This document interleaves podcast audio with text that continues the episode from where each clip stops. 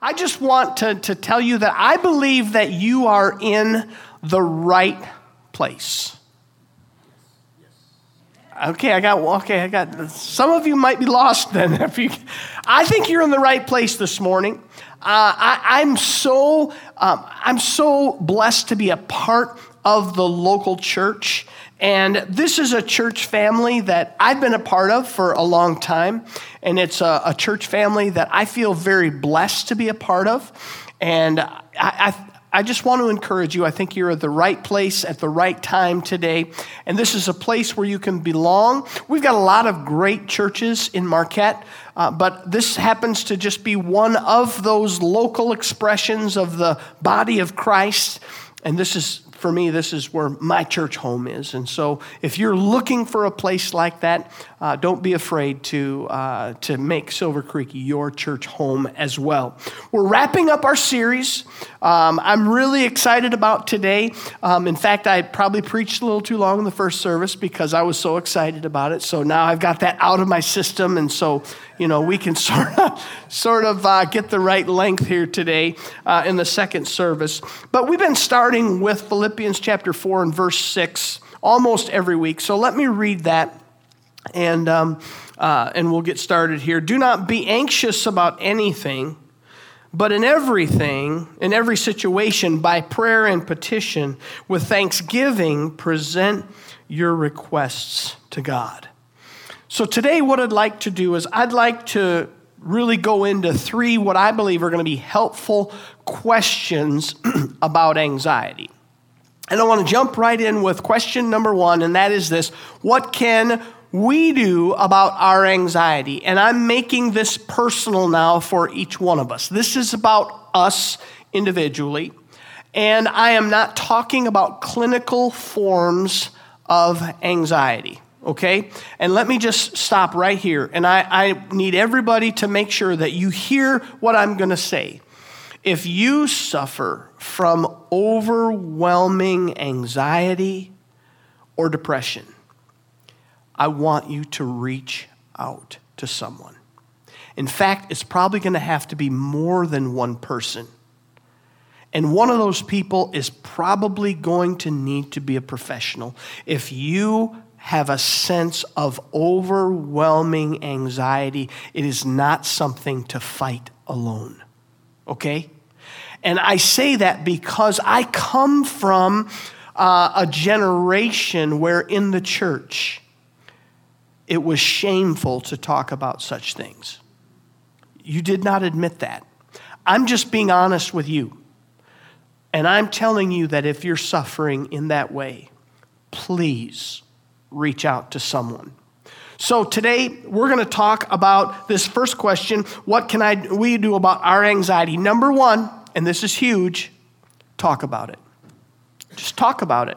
I know uh, some of you already you're you can feel yourself tensing up. You're just like this. Your, your shoulders are getting high. You know, you're like, oh, oh, oh, he wants me to tell everybody that I have anxiety. I didn't say that. I didn't say tell everybody, did I? but you need to tell someone. There's a difference between everybody and someone, okay? And one of the first things that we're concerned about when we are thinking about sharing the fact that we have anxiety is whether or not that person will be confidential, what we say to them. It's, you know, they say Las Vegas, what happens in Las Vegas stays in Las Vegas. When you have a conversation with someone, a friend, um, about something like this, you want to make sure that it's someone that will keep that between the two of you. And I understand that sort of concern. We want there to be confidenti- confidentiality. But also, one of the things that kind of stands in our way is, is sort of an issue of pride because we don't, we're worried about what people think of us. And so we're, we're concerned about sharing something that's really important for us to share, but we're worried that they might think that we shouldn't actually be experiencing something like that.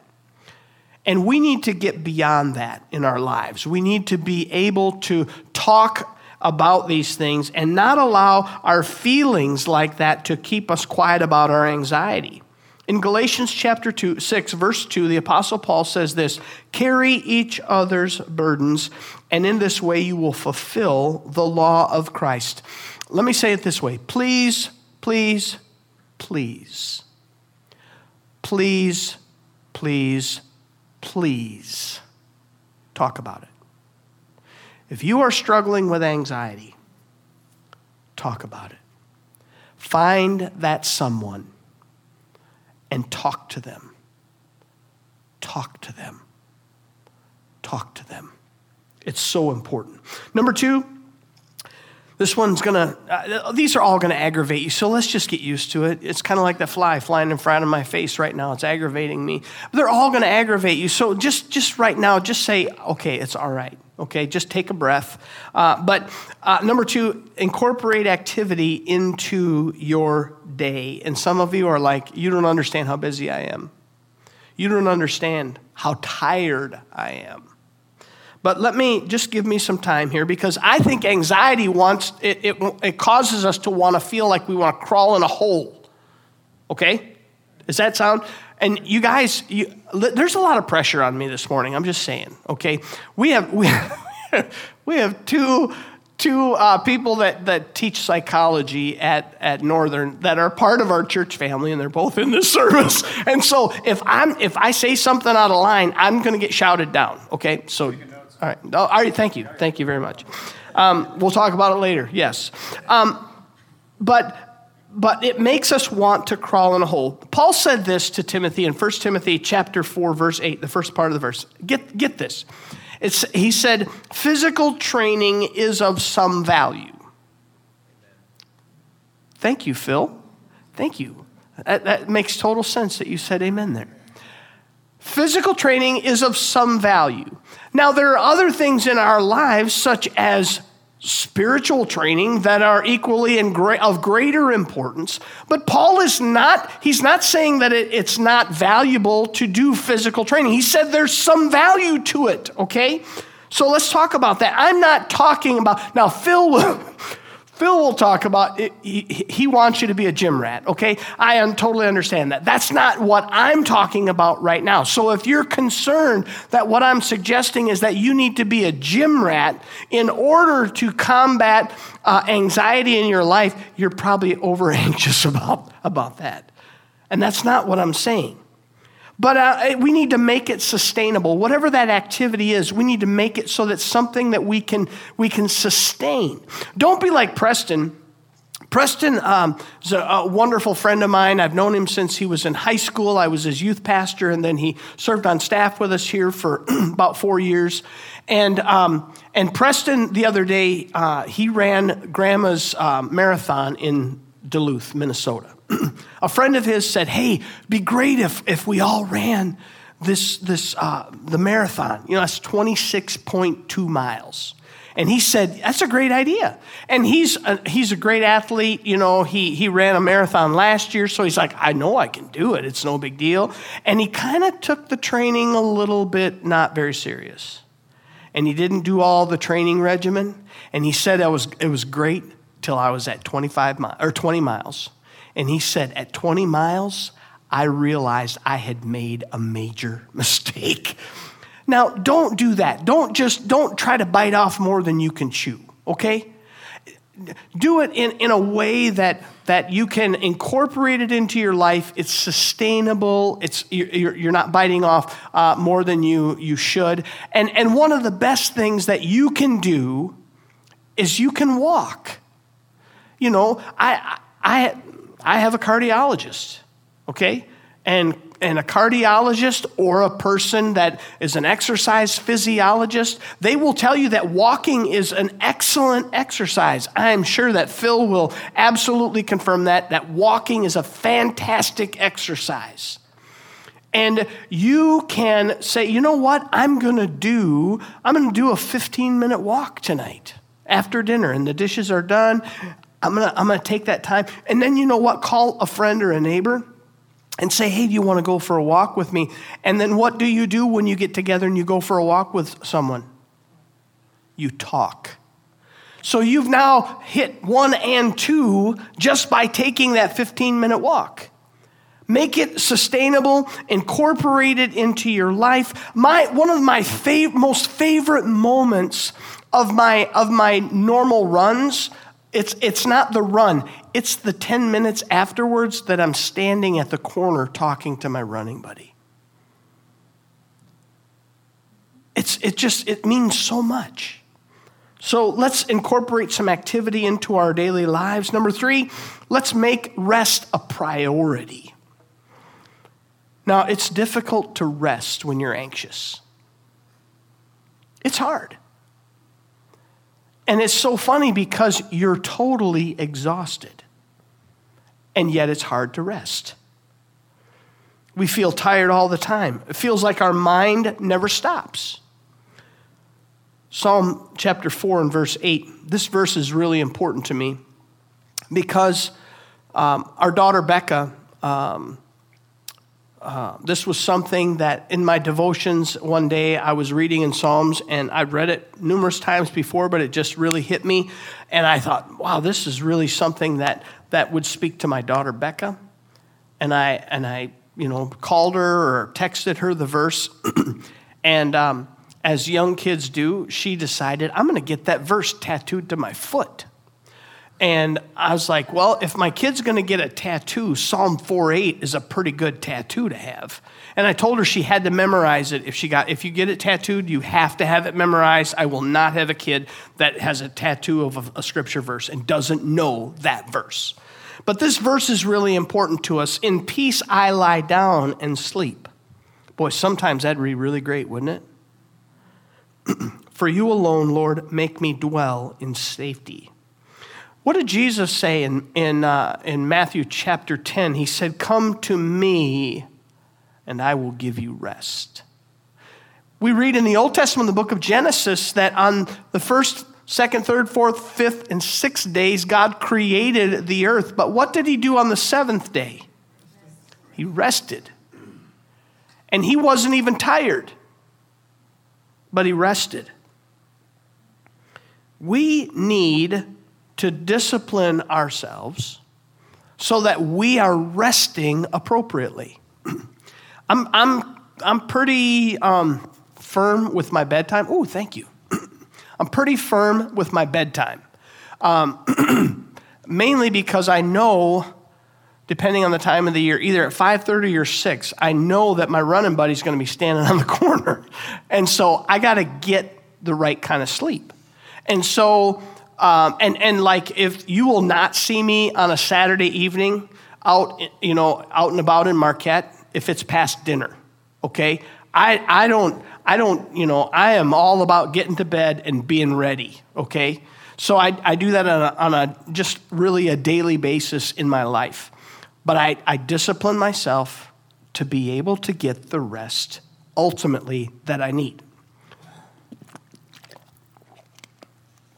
Next, number four, don't isolate. Anxiety tends to cause isolation in our lives. Remember, I said that when you feel anxious, you just want to crawl into a hole? Okay? There's nobody else in that hole. Nobody else is in that hole. That's why we like to go there. We want to dig, we want to get in that thing and get in deep because nobody else is there. It's too small to fit anybody else. It's just big enough for us. We just want to crawl in that thing. The book of Proverbs says that if we're alone and we fall down, we might not be able to get up.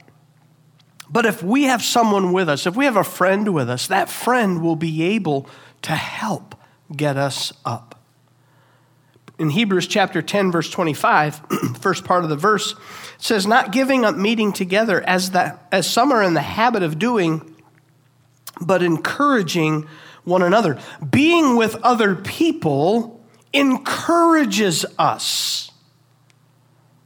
I don't know about you, but when I get together on Sunday with the church, I feel encouraged. I feel encouraged. I, we play softball on Tuesdays and once in a while on Thursdays. Phil's part of the team. Uh, Pastor Ben's part of the team. Uh, and we, I, I really enjoy it. And when I get done playing softball. I get home, and I mean, it's a rush. You know, got to get something to eat. And then because of, you know, I'm going to be running in the morning, I got to, okay, all right, I got to hurry up and get, you know, so I can get to bed and get the sleep I need. It, it puts you in a rush. I feel better every night when I get home from softball because I have been with people. I've been with people. I have had fun with them. I've enjoyed my time with them, and I've gotten to know them better. I'm not isolating myself. Jesus, look at, look, at, look at the scripture, what it talks about the church. The early church, it says they got together on a daily basis. They, they gathered together in the temple courts to pray. They read the word together, and they, they spent time having meals with each other in their homes. Look at how about, how about Jesus? What did Jesus do himself personally? We, we don't think about this, but Jesus had these guys that he hung out with for three years. Who are they? They're the disciples, right? We've known that forever, but we don't think about it maybe, but Jesus had three of the 12 that were another level up Peter, James, and John. Those, that was the inner circle. Did you know that Jesus even had one that was the closest was the Apostle John. And he was probably in his late teens at that point in his life. So Jesus not only had his 12, but he had three and he had one. Jesus did not isolate himself, and he, he spent time alone, but he didn't isolate himself. He had people in his life. Well, I can uh, remember a time in my life when I was a kid, and, and I'll make this really quick, but we, um, uh, I grew up in Janesville, Wisconsin, and um, our neighborhood had some empty lots in it, and um, there was a lot of room to roam for us. And um, we, uh, one night, we do this a lot, but if it rained in the summertime at night, we would go out with a flashlight. Did anybody ever do this before? I'm seeing some a few heads shaking. We would look for night crawlers, and one time we hit it perfect. I don't I don't know what it was, but I mean there they were everywhere, and we just mopped up a couple neighbor boys, myself, my brother, and we we had so many. We're like, what are we going to do? We could never use all these fish, and there's too many. We'll sell them. We'll be we'll be rich. We'll be rich. Yeah, I'm, I'm telling you. And we were so excited. And I don't know what happened the next day, but we got in a, a disagreement. And I remember it was so serious, we divided up those night crawlers that next day because we were, we were done. Our friendship was over. And I said, I remember, I was probably 10. I remember saying, Fine, I don't care. I'm just fine without you. And a, about a week later, I, I realized I just had this ache in my heart because I played baseball every day with David and Raymond. And I miss these guys. They lived two houses away, they had a pool. You know, there's lots of reasons to, to mend these fences. And I, I remember I went to them and I said, I was wrong. I do need you. I said, I, I remember saying, I don't need you anyway. I was wrong, absolutely wrong. Don't isolate. Number five, take control of your mind. God has not given us a spirit of fear. How many times I have prayed that prayer in my bed at night? Over and over and over. God, you have not given me a spirit of fear, but of power, love, and a sound mind. I prayed it not dozens, way, way, way more than that, hundreds of times and I would even do it repetitively because I'm laying there, I've got anxiety, and I cannot go to sleep. And what am I going to do? I need to control my mind. And so I remind myself that God has not given me a spirit of fear, but a power and love and a sound mind. And I'll tell you what, that has made such a difference for me personally. Psalm 63, verse 6, the psalmist says, On my bed, I remember you, I think of you through the watches of the night. I don't know about you, but anxiety is most difficult for me at night. I generally don't feel a lot of anxiety during the daytime. If I'm going to ever feel anxiety, it's going to be at night. When I go to bed, uh, and the worst is if I wake up. If I wake up in the middle of the night, it's like, uh oh, now, now we're in trouble. Now we're going to have to think about this for a while.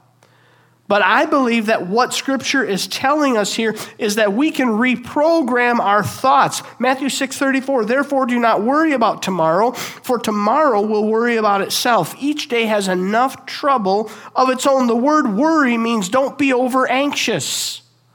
Don't be over anxious. And, and it's, it, there, yes, the world has trouble. There are bad things in the world. There are, uh, there's depravity in the world. Yes, there are bad things that happen, but we can let those things, we can let them worry about themselves. We can put that off until tomorrow. But as for today, God has not given me a spirit of fear, but a power and love and a sound mind. And I believe Jesus is commanding us to take control of our minds. Number six, we've got to give it to Jesus.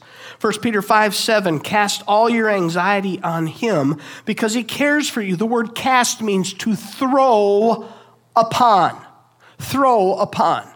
When Benjamin, uh, Pastor Ben, was a, a little boy, we would play catch every day. And when he got to little league age, we intensified catch. We made it into a game, and we would throw harder and harder and harder and step closer and closer because, as an infielder, you needed to be able to catch that ball.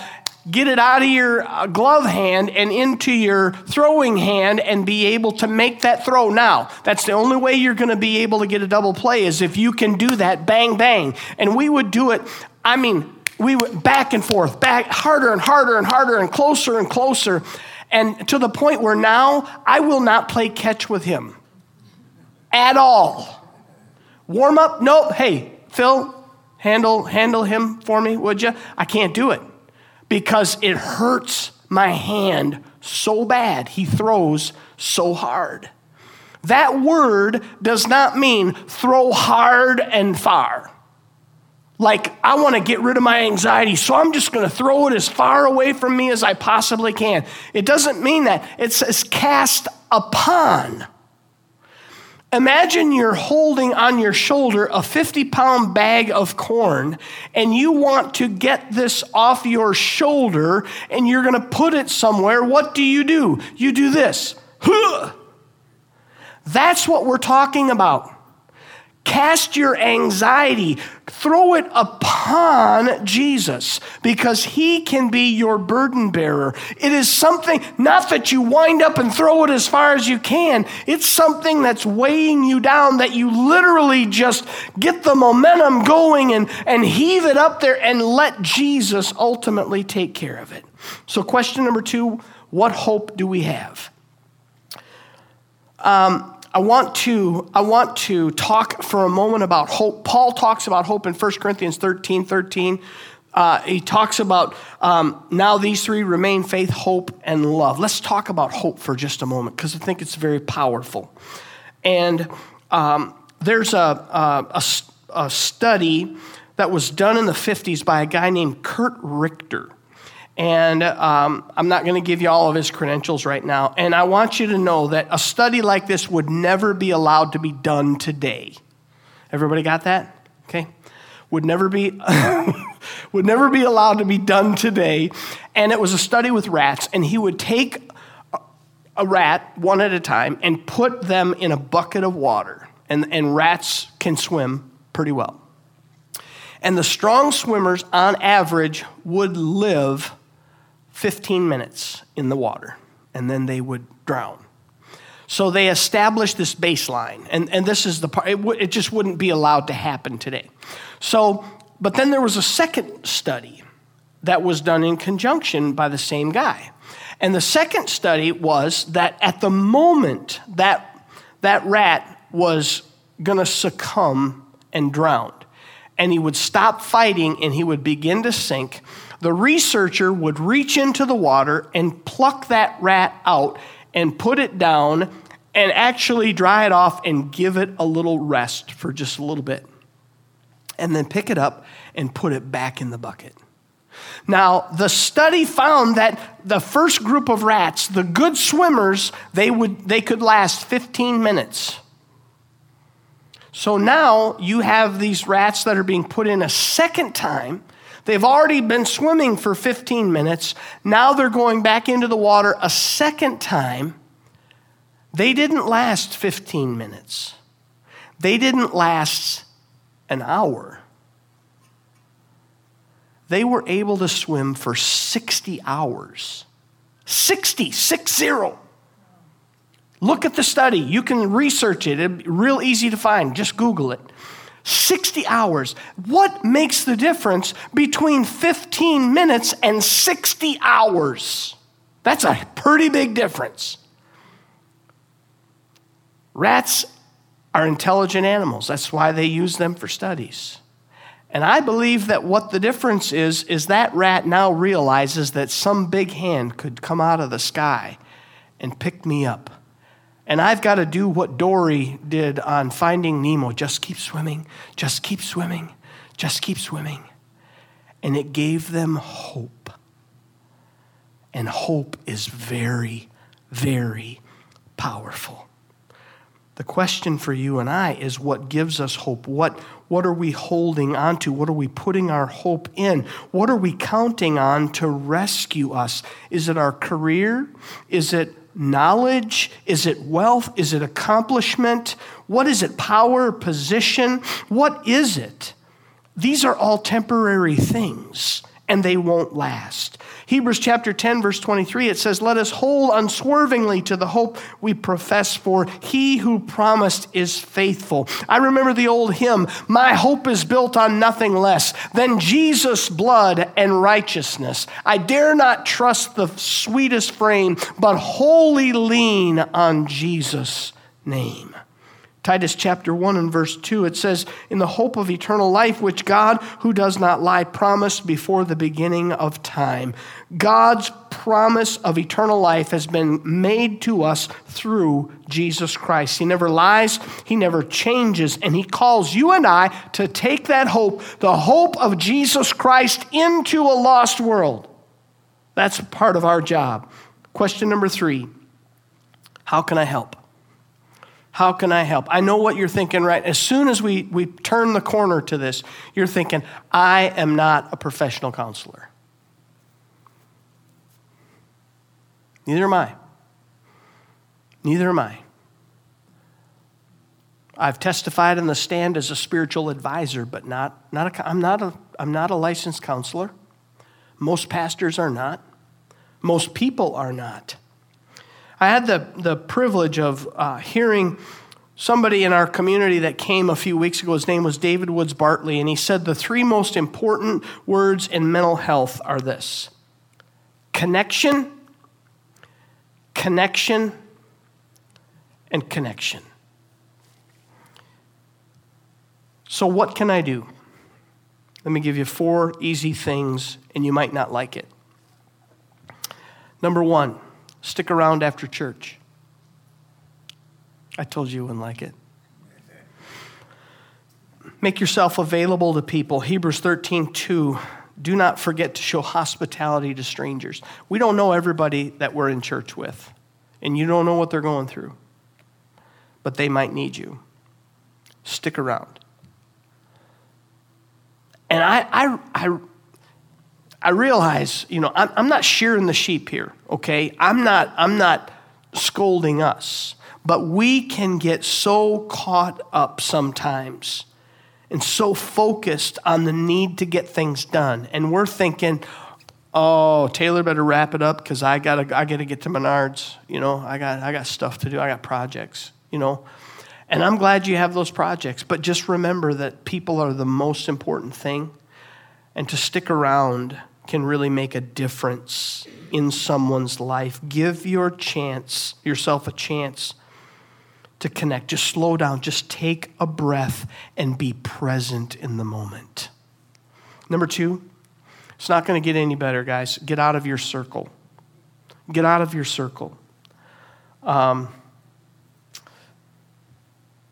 I, I'm going to pick on somebody. Jan, you don't have a circle, Jan. Jan, Jan, Jan doesn't have a circle. Everybody's in her circle, okay, but not everybody's like that. Get out of your circle. Romans 5:17, Paul says this, accept one another, then just as Christ accepted you in order to bring praise to God. It's so easy to get stuck in our circle.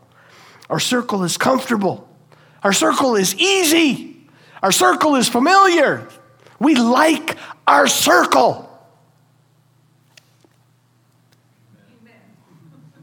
We, I, I, I know I'm not wrong. I have not been shouted down yet. We like our circle. We need to break out of our circle and accept other people. I'm going to let you in on a secret. Lean in just a little bit. It's not about you. That's revolutionary for 2022 in America in the church. It's not about you, it's not about me, it's about other people. We need to, to get out of our circle. Number three, oh, remember people's names. I'll tell you this story real quick, super fast new family came to the church. This was years ago. They've since moved away, but I've told it even when they were here. Wife introduces me to the husband, and I don't know what my brain, why my brain heard it, but I thought she said Mark. And I marked this and marked that for three months. One Sunday, his family comes with them to church, and I'm Mark, Mark, Mark, Mark, Mark.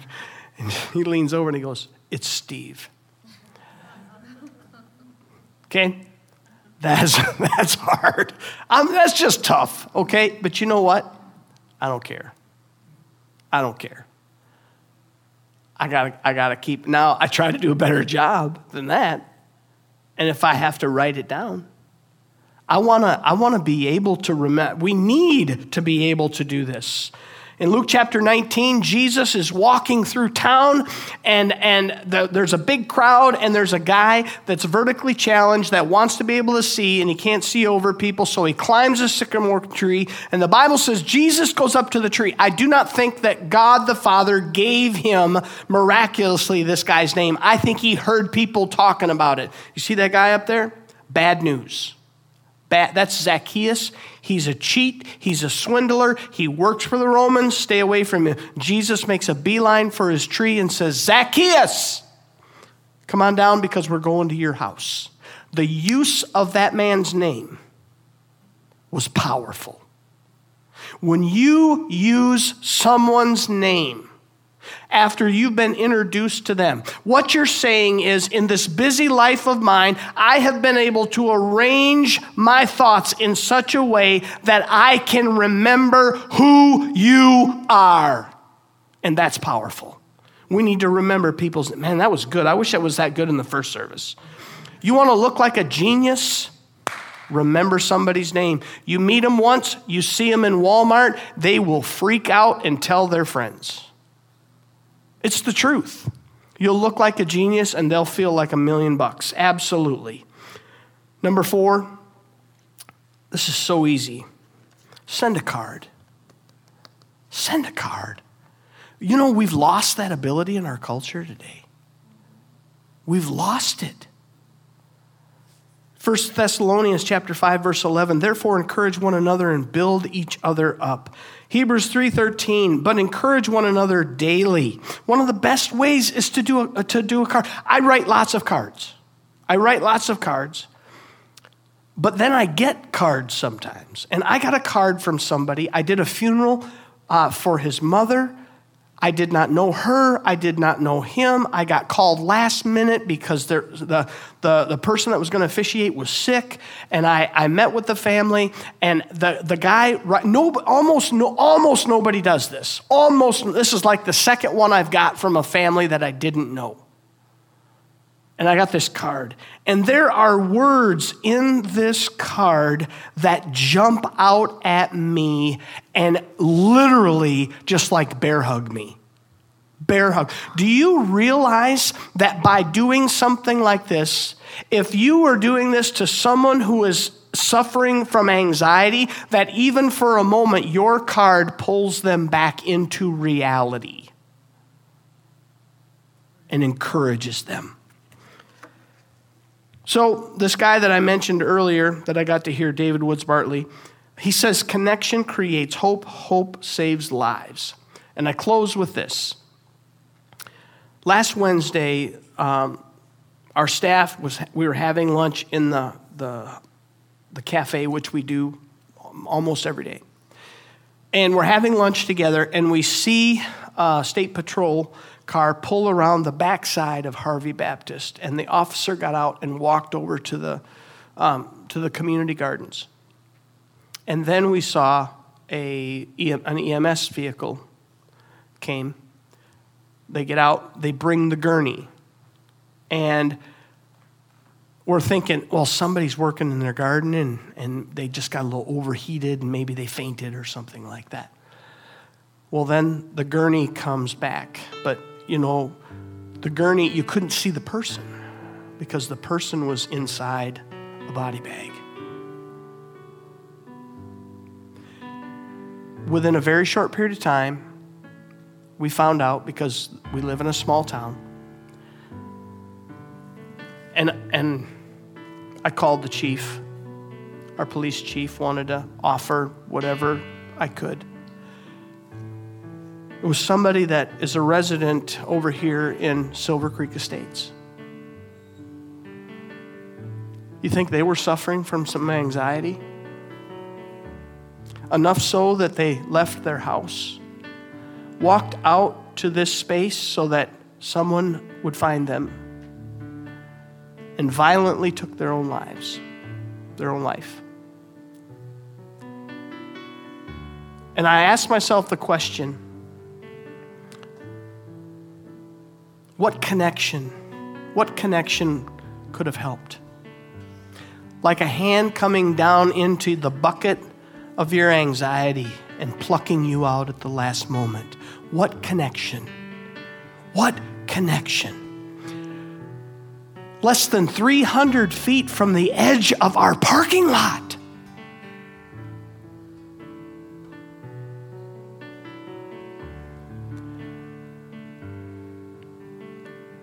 Connection creates hope, and hope saves lives and we have the hope of Jesus Christ.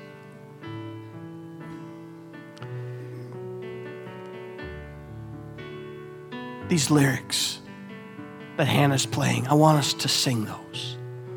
Let's stand together, and then we'll close in prayer.